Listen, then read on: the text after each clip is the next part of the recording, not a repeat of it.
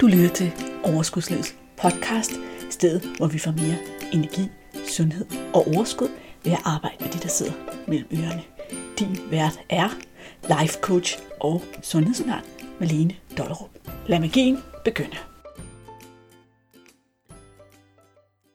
Velkommen til endnu en episode af Overskudslivets podcast. Lige et øjeblik. Det du hørte, men ikke kunne se, det var mig, der dansede en sejrsdans. Inden vi kaster os ud i det her emne, som hedder, eller som handler om, om vægttab skal være surt eller sjovt, så danser jeg lige en sejrsdans sammen med dig. Jeg håber, du danser med, uanset om du går, sidder, cykler, står eller kører i bil. Det skal bare være en lille bitte en, hvis du kører i bil. Fordi podcasten har nu rundet 50.000 downloads. Yes! Er det ikke vildt? Det er så mange timer, vi har været sammen. Og jeg er så stolt, og jeg havde brug for at fejre det sammen med dig. Her lige inden nytår, der fandt jeg ud af, at jeg var rigtig tæt på. Jeg manglede 150 tror jeg, downloads for at nå de 50.000. Så jeg farede lidt ud på de sociale medier og mindede om et par rigtig gode episoder at være at lytte til, og opfordrede jer til at dele podcasten med nogen, I kender. Og det vil jeg stadigvæk gøre. Hvis du kender nogen, som kan have glæde af en eller flere af de her episoder i podcasten, så fortæl dem om podcasten. Det kan godt være, at det ikke lige er det med vægttab, de kæmper med, men der er jo også en masse andre ting. Blandt andet er der rigtig mange spændende interviews, og så nogle helt generelle episoder om, hvordan vi får de bedste, mest fantastiske relationer til andre mennesker. For eksempel manualen eller ansvar for egne følelser. Dem sætter jeg lige link til i episodenoterne, fordi det gør jeg jo altid, når jeg har nævnt en podcast-episode her i podcasten. Men nu er jeg vist færdig med at fejre, og tak fordi du dansede sammen med mig, for det regnede jeg selvfølgelig med, at du gjorde. Vi skal da i gang med dagens episode. Er du med på den? Det er ikke helt tilfældigt, at jeg har valgt den her episode til at ligge på det her tidspunkt. Vi skal snakke om vægttab. Vi skal snakke om måden, du gør det på. Og januar er jo traditionelt den store vægttabsmåned. Her, hvor vi alle sammen sidder og tænker på alt det, vi har spist i julen, alle de julegodter, der har været forbi, alt den sofa-kartoffel, der har været ind over, og bukserne strammer måske lidt mere, end de plejer. Og nu skal det ske. Nu skal det være slankekur. Så lad os tale lidt om det. Lad os tale lidt om vægttab. Lad os ikke kalde det slankekur. Du ved godt, jeg går ikke ind for slankekur, men ved, at hvis folk går på en decideret slankekur, så er der 95% af dem, der gør det, de tager det hele eller mere på. Det er der statistikker, der viser. Så en slankekur som koncept er ufedt. Og det er egentlig også en anden vinkel på det, eller hvorfor det ofte havner der, hvor vi ofte tager det på igen. Det er, fordi det er surt. Når du tænker på dit vægttab, når du tænker på, at nu vil du gerne smide nogle kilo, nu vil du gerne tabe dig, tænker du på det som noget surt, fyldt med afsavn, eller tænker du på det som noget dejligt og spændende? For hvis du ser på det som noget, der er surt, så er det det, du får. Og når det er surt at tabe sig, så holder det ikke. For hvem gider at blive ved og ved og ved og ved at lave noget, som er surt? Og hvis du ikke bliver ved, så holder det ikke. Det holder bare ikke på den lange bane. Så lad os tale lidt om, hvad er det, der traditionelt set gør vægttab så surt? Hvad er det, der får os til at tænke sådan nogle negative tanker eller anstrengende tanker om vægttabet? Ofte så handler det jo om, at nu skal der pludselig være en masse regler. Der skal være en masse restriktioner. Der skal være det, der er forbudt, og det, der er forbudt, og det, der er forbudt. Der skal være afsavn. Måske skal du også sulte. Du skal skære ned på kalorierne. Du skal finde dig i at gå og være sulten en eller flere gange om dagen. Måske taler du også grimt om og til dig selv. I rette sætter dig selv. Kritiserer dig selv. Skælder dig selv ud, når det går den forkerte vej udskammer din krop. Du ser på din krop som noget, der skal makke ret. Og du jagter hele tiden nye måder, nye regelsæt, nye metoder, nye idéer om, hvordan kan du skabe det her vægttab. Der er hele tiden noget nyt, der skal prøves. Og hver gang du skal prøve noget nyt, så indbefatter det, at der er en masse ting, du ikke må. Og i virkeligheden, så er lige netop alle de her tanker, tanker om alt det, du ikke må, også med til at få et vægttab til at føles surt. Så Lad os lade være at gøre det på den måde. Lad os lade være at få det til at være surt. Lad os finde ud af, hvordan det bliver sjovt og dejligt og selvkærligt. Her i slutningen af januar, der starter det næste en gang for alle forløb, hvor en gruppe af kvinder melder sig til og bliver coachet og får hjælp til at skabe et vægttab, uden at det er surt. Og det er noget af det vigtigste, det er noget af det største pejlemærke for mig, når jeg coacher og arbejder med kvinder, det er, hvordan skaber vi det her, så det ikke bliver surt og træls? Hvordan skaber vi noget, der føles godt, i stedet for noget, der føles som surt, restriktions, afsavn, forbud og skæld ud pisk.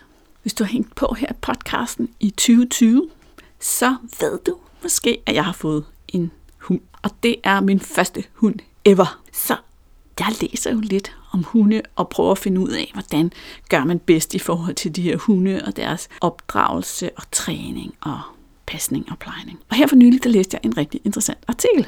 I den her artikel, der stod der, at der grundlæggende var to måder at få sin hund til at lystre eller arbejde, sådan som man gerne ville. Og den ene måde, det var med opmundring og belønning. Opmundring og belønning, opmundring og belønning. At hunden hele tiden lavede noget for at opnå noget, fordi den vidste, at den fik noget godt ud af det. Den anden måde var straf, skal ud. At hunden opførte sig på den måde, du gerne vil have, for at undgå en ubehagelig situation. Begge dele virker sådan set, fordi en hund arbejder altid for at opnå noget, som, hvis vi skal sammenligne med mennesker, det gør vi grundlæggende også. Nogle gange kan det være svært at forstå, at alt hvad vi gør er motiveret af at opnå noget, men det er det faktisk. Det er altid en eller anden følelse, vi ønsker os at opnå. Og sådan er det også med hunden. Men hvad for en hund trives bedst? Den hund, der trives bedst, det er den hund, der bliver opdraget, og du skaber et samarbejde med ved hjælp af positiv belønning. Både ejer og hund får det mest optimale forhold og den største succes på den måde. Og i virkeligheden så ved vi jo godt, at det er fuldstændig det samme for eksempel med børn. I gamle dage, der troede man, at man bare skulle slå børn, råbe og skrige dem og skælde dem ud for at få dem til at makke ret. Og efterhånden så har man fundet ud af, at det ikke er en god måde at få sunde, raske og velfungerende børn på. Det er langt bedre at bruge en mere kærlig og forstående tilgang til børnene, og holde op med at slå dem, og holde op med at råbe og skrige af dem. Så vi ved, at det er sådan, vi skal opføre os over for hundene. Vi ved, det er sådan, vi skal opføre os over for børnene. Men hvordan er det lige, vi opfører os over for os selv? Er det også sundt og selvkærligt og fyldt med positive forstærkninger og belønning? Eller er der lidt mere pisk og skæld ud og ting, man gerne vil væk fra? Og hvorfor? Hvorfor vælger vi at bruge den metode på os selv? Grundlæggende så vælger vi den metode, fordi vi tror, det er det, der virker. Fordi det er det, vores opvækst, vores samfund, vores liv på en eller anden måde har fået os til at tro. Har fået os til at tro, at for at få tingene til at ske, så er vi nødt til at være strenge med os selv. Så er vi nødt til at være hårde ved os selv. Indimellem så har jeg klienter, som virkelig, virkelig kæmper med det her koncept om, at de ikke kommer nogen vejen ved at være strenge og lede ved sig selv og piske sig selv. Selvom at de kan give mig tusind beviser for, at det ikke har virket, så kan det være så grænseoverskridende at give slip. Men jeg håber alligevel, at den her podcast giver dig lidt mod på, lidt inspiration til at prøve at finde en anden vej end den sure vej. Og i virkeligheden, så bliver vægttabet surt på grund af én eneste ting, hvis vi skal summe det op. Det er ikke mængden af grøntsager, du skal spise. Det er ikke fraværet af de søde sager, der gør det surt. Det, der gør det surt, det er dine tanker. Fordi følelser skabes af vores tanker. Det eneste, der kan skabe en følelse i dig, er dine tanker. Så det er dine tanker omkring det, der skal ske, og måden du tænker om hele dit vægttab på. Det er dem, der skaber ubehag. Og lad os bare sige det helt ærligt, selvom vi ingen af os rigtig gerne vil vedstå os det her, så skaber tankerne omkring vægttabet ofte selvmedledenhed. Når det er synd for dig, at du ikke må få et glas vin fredag aften, eller sige ja til desserten, så er du ondt af dig selv. Og udover, at det ikke er særlig sjovt at indrømme over for sig selv, det egentlig er det, der er, at jeg har ondt af mig selv, så er det da også bare ufedt at sidde og have ondt af sig selv. Og måske, så kan det godt være, at du er sidder så fast i den tankegang lige nu, at du ikke kan svare på det spørgsmål, jeg giver dig nu. Men jeg vil gerne udfordre dig på at tænke over, hvordan kan dit vægttab blive sjovt, meningsfyldt, rart, ved godt, at for nogen, der virker det her som det dummeste spørgsmål i verden. Et spørgsmål, der er umuligt at svare på. Men giv lige din hjerne en chance. Prøv lige at sige til dig selv, jeg ved det ikke, er ikke et svar. Det er forbudt at svare, så din hjerne skal foreslå et eller andet andet. Måske er du nødt til at bruge tid på det. Måske skal det lige ligge lidt. Hvordan kan mit vægttab blive sjovt, meningsfyldt, rart? Så lad, din, så lad ikke din hjerne foreslår lige nu, at det her spørgsmål er umuligt. Men lad os prøve at hjælpe dig lidt på vej. Og nu skal du lave en liste. Så har du en podcast notesbog, hvilket jeg jo for længst har opfordret dig til. Hvis du lytter med første gang, så ved du det ikke. Men det er godt at have en notesbog og lave øvelser og refleksioner i og skrive sine tanker ned i. Det kan hjælpe dig rigtig meget til at hjælpe dig selv. Det jeg gerne vil have dig til, det er at lave en liste. Hvad er det, der gør det surt at skabe et vægttab? Skriv det hele ned. Og når du har skrevet det hele ned, så siger du til dig selv, kan du komme i tanke om én ting mere? Og når du har skrevet den, så siger du, hvis du skulle skrive en ting mere, fordi tallet, listen skulle være en større end nu, hvad kunne det så være? Så du lige får de sidste muligheder med os. Nu må du gerne kigge på listen, og skal spørge dig selv, hvorfor vælger jeg, at præcis det her skal være en del af mit vægttab? Tag hver eneste af de ting, du har på listen, og spørg dig selv, hvordan kan jeg gøre lige netop denne her ting anderledes? Hvad kunne være en sjovere vej? Nogle gange, så vil du opdage, at det faktisk er ret simpelt at finde svaret. Andre gange vil du opdage, at det er ret kompliceret for din hjerne at finde det svar. Der kan jeg bare sige, heldige dem, der har en coach, fordi det er jo sådan noget, coachen kan hjælpe dig med og støtte dig i at finde frem til de svar, som er rigtige for lige netop dig. Men lad mig komme med nogle eksempler, fordi det er altid godt med eksempler. Lad os sige, at der står på din liste, at det er surt, at du skal sidde fredag aften med et glas vand og se på ungerne spise øh, slik til Disney Show og ikke må tage noget af det. Hvorfor? Hvorfor er det surt? Hvad er det, du tænker om slikket, som gør det svært? Indtil nu, der har det bare været en selvfølge, men selvfølgelig er det surt. Men hvorfor er det surt? Du kan garanteret godt komme i tanker om andre lejligheder, hvor folk gør noget, som er usundt. Som ikke generer dig ikke at være en del af. Så hvorfor er lige netop det her surt? Måske finder du allerede nu ud af, at det ikke er slikket, der siger dig så meget, men det er dine tanker, der er problemet. Så begynd at tænke over, hvad du så vil tænke om situationen i stedet for. Det kan også være, at du virkelig, virkelig holder af at sidde og spise slik. Men jeg vil gerne have, inden du beslutter det, at du er meget, meget ærlig for dig selv. Er det rigtigt? Holder du virkelig af det? Nyder du virkelig det slik, du sidder og spiser fredag aften? Så kan det være, at du beslutter dig for at gøre det godt for dig selv fredag aften, så mens ungerne spiser deres slik, så spiser du den allerbedste chokolade i verden. Du køber et lille lækkert stykke chokolade, du holder rigtig meget af, og så nyder du det bare 100%, sådan at du føler, at du rå forkæler dig selv. For jo, du kan sagtens have plads til nydelsesmad og skabe et vægttab. Måske går det en lille smule langsommere, men til gengæld skaber du noget, der holder på den lange bane. Og jeg har sagt det før, jeg siger det igen. Nogle gange så må vi vælge mellem, om det skal gå hurtigt, eller om det skal være holdbart. Jeg ved godt, hvad jeg vælger. For hurtigt er lige med, at det ikke holder. Det virker så forjættende. Vores hjerne elsker quick fix, men det holder ikke. Og jeg vil sige, at den her metode med at have plads til nydelsesmad, den bruger jeg over for næsten alle mine klienter. Og det er noget af det, der virkelig er med til at sikre, at man ikke ender i sådan en overspisningsspiral, fordi man føler, at man lider afsavn, afsavn, afsavn, afsavn, og bare går og venter på, at det er overstået. Har sat dig noget for, hvis det en del af dit vægttab er noget, du virkelig venter på, er overstået. Så det er en dårlig plan. Lad mig give dig et andet eksempel på noget, som kunne være surt ved dit vægttab.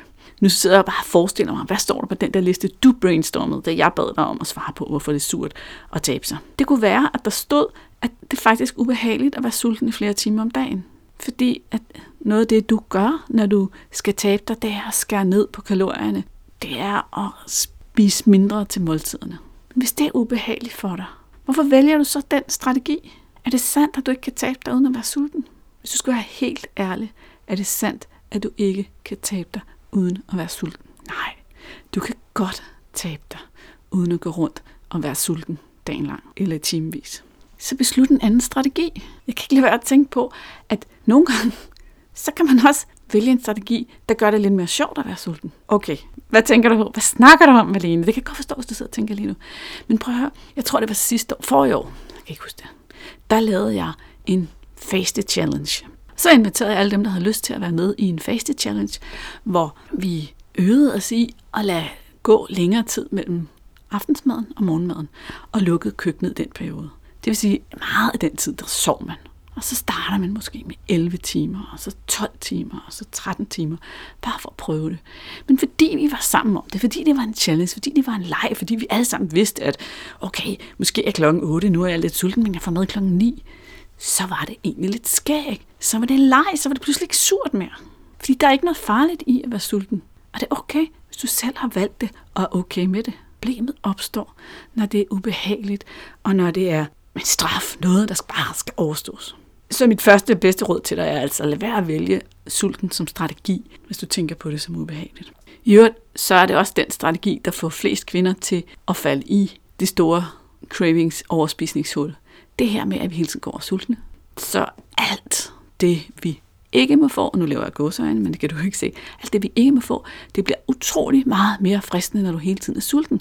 Fordi din urhjerne, den er jo programmeret til at søge nydelse, undgå smerte og gør, som du plejer. Så når du er low på energi, og du er sulten, så siger den, giv mig noget hurtig energi, giv mig noget hurtig energi, og den råber højere og højere, og til sidst så tager den bare megafonen. Så den der kage, der er en eller anden kollega, der kommer forbi med, som du bestemt havde besluttet dig for ikke at skulle spise, den er helt vildt fristende at spise, når du er så sulten. Meget nemmere at lade være at spise, hvis du er dejlig med det. Godt. Det var altså to eksempler på, hvordan du kan tage de ting, som der lige nu føles surt, og prøve at vende det om til din fordel. Herfra der vil jeg opfordre dig til at gøre det Tag alle de andre ting og find ud af, hvordan kan jeg gøre det sjovt, selvkærligt, meningsfyldt at have det her. Og skabe de her ændringer for mig selv og min krop og min kost, der gør, at jeg måske trives bedre i min krop, at jeg måske har det bedre i min krop. Og som en lille krølle på det, så vil jeg også sige til dig, opfordre dig til at være klar på, hvorfor er det egentlig, at du gerne vil tabe dig? Hvad er det egentlig, det gør ved dig, når du for eksempel overspiser i alle mulige søde sager, eller når tøjet strammer, eller når du har svært ved at bevæge dig, eller hvad er det for dig, der vil gøre en forskel, hvis du taber dig? Så det ikke handler så meget om udefra kommende forventninger til, hvordan man skal og bør se ud, eller en eller anden ideal for, hvordan du engang har set ud. Men det handler om dig, som gerne vil passe på dig og trives i din krop. Så når du er nået dertil, hvor du begynder og finde ud af, hvordan dit vægttab skal blive sjovt, meningsfyldt, selvkærligt, noget, du gør for din skyld, som fungerer for dig, som du kan se dig selv gøre på den lange bane, så begynder du også at skabe noget, som holder på den lange bane. Som tager dig ud af den der evige elevator, jojo-vægt, som alt for mange af os har levet i i alt for mange år. Det var dagens ord. Godt nytår. Hvis du kunne tænke dig at få hjælp og støtte til det her, hvis du har brug for at lære, hvordan du arbejder med din tanker, så du støtter dig selv, så det du gør og det liv du har, det føles godt. Hvis du kunne tænke dig at lære at adskille mad og følelser. Hvis du kunne tænke dig at blive super god til at respektere og lytte til dine kropssignaler og holde af din krop og gøre og arbejde med din sundhed og dit vægttab for din krops og din egen skyld. Hvis du kunne tænke dig at få afdækket, hvad der eventuelt kan ligge af sager i din underbevidsthed, som lige nu forhindrer dig dig i at få de her ting til at fungere. Hvis du kunne tænke dig at få hjælp til at gøre vægttabet til noget, som føles godt og kan holde på den lange bane, så anbefaler jeg 100% at du giver dig selv den gave, det er at være en af deltagerne i gruppen en gang for alle, og blive coachet hver uge i et halvt år, og få alle redskaberne og få hjælpen og mærke, hvor meget det forandrer dit liv. I næste uge, der vil du høre fra en af de tidligere deltagere på En gang for alle, hvad hun har fået ud af det. Og i øvrigt, så ligger der allerede en podcast episode fra en af de andre deltagere. Hun hedder Sus. Jeg tror, den hedder Sus Historie. Den skal jeg også nok linke til i episodenoterne. Ligesom jeg linker til En gang for alle, hvis du vil læse noget mere om det. Så vil jeg elske og hjælpe lige netop dig. Jeg vil glæde mig til at arbejde sammen med dig og få det her til at ske for dig. Kan du have det noget så dejligt, til vi hænger ud? Vi høres ved. Jeg er tilbage i dit øre om en uge. Hej hej. Hey, inden du løber, glem ikke at abonnere på podcasten, så du ikke går glip af en eneste episode. Og skulle du have fingre i den gratis videotræningsserie Vægtab med din hjerne, så smut ind på overskudslivet.dk videoserie, så lander den første video i din indbakke i dag.